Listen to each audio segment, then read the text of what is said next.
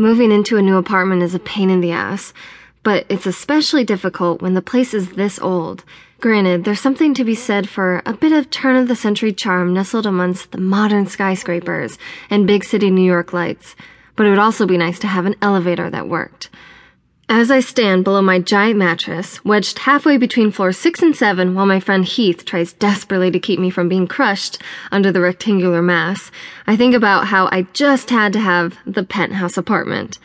"You just had to have the top floor view, didn't you?" Heath calls down to me. I laugh. "I was just thinking the same thing," I yell back up the stairs towards him. My laughter suddenly gets the best of me, and the mattress slips from my hand, crashing onto the steps and then rolling end over end towards my small frame. I leap out of the way just in time to see it bounce down the first flight, and then immediately get lodged in the stairway below it. Heath and I exchange glances.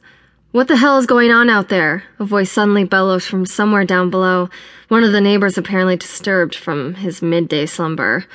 I immediately run down to the mattress and, with all of the strength I can muster, dislodge it before frantically pushing it upward. The angry neighbor is not far behind. Somehow our hurry makes it easier to carry, and before I know it, we are at the upper landing, apartment 700. I quickly unlock my door and kick it open, swinging inward to reveal a completely bare penthouse just waiting to be livened up with some brand new furniture. We push the mattress inside just as the footsteps following us round the corner below.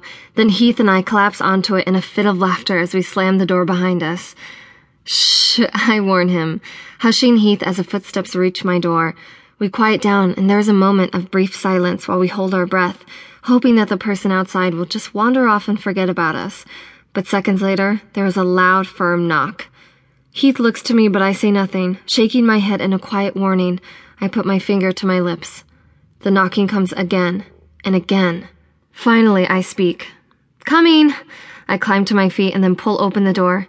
"Listen, I'm really sorry about that." My words suddenly catch in my throat when I see the man standing before me. He's small and strange, with long black hair and thick glasses that frame his dark, beady eyes. The bizarre-looking man stares up at me with a look of relief on his face, which is nowhere near the expression of anger I was expecting. "You're the new tenant," he says. "I am." I reach out my hand and attempt to shake his, but the man doesn't move, so I pull it back awkwardly. "I'm Jessica. Nice to meet you." The man nods. "William," he tells me. Suddenly, he breaks eye contact and looks past me into the bare room. "Lots of history up here," he announces. "Oh, yeah?" I ask. "I can tell. They haven't even put an elevator in, and it's 2014. I almost suffocated under a mattress back there." A look of relief washes over William's face. "Ah, so that's what that sound was," he says. "I thought you were in trouble." I smile, weirdly touched.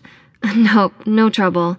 Heath and me quickly look to one another, both sensing the subtle weirdness in the situation. I turn my attention back to William. "Why would I be in trouble?" The man frowns and then pushes his glasses up onto his nose. "It's dangerous to be this high up." I can't help but crack a smile. "You think I'm going to fall out the window or something?" "Lots of tenants come and go up here," William tells me. "You're the 5th one this year." Something about the way that he says this makes my blood run cold. I'm a fun enough girl to recognize the entertainment benefits of having a kooky neighbor, but I also know when someone is genuinely concerned. Besides, I had no idea so many people had been coming and going from this apartment. Nobody mentioned a thing when I was thinking about moving in. "Don't you think it's safer up here on the top floor?" Heath suddenly asks from behind me. "I mean, it's not like you have to worry about people breaking in through the window." William just stares at him blankly. "This isn't the top floor." "What do you mean?" I ask. "I dropped some serious cash for the top floor penthouse." William shakes his head. "Not the top floor." He nods out into the hallway, and I follow his movements, my eyes coming to rest on a rather inconspicuous ladder that hangs against one of the far walls and leads up to a small hatch in the ceiling. "You're telling me someone lives up there?" I ask. "Not someone," William tells me with a deep seriousness in his eyes. "Something."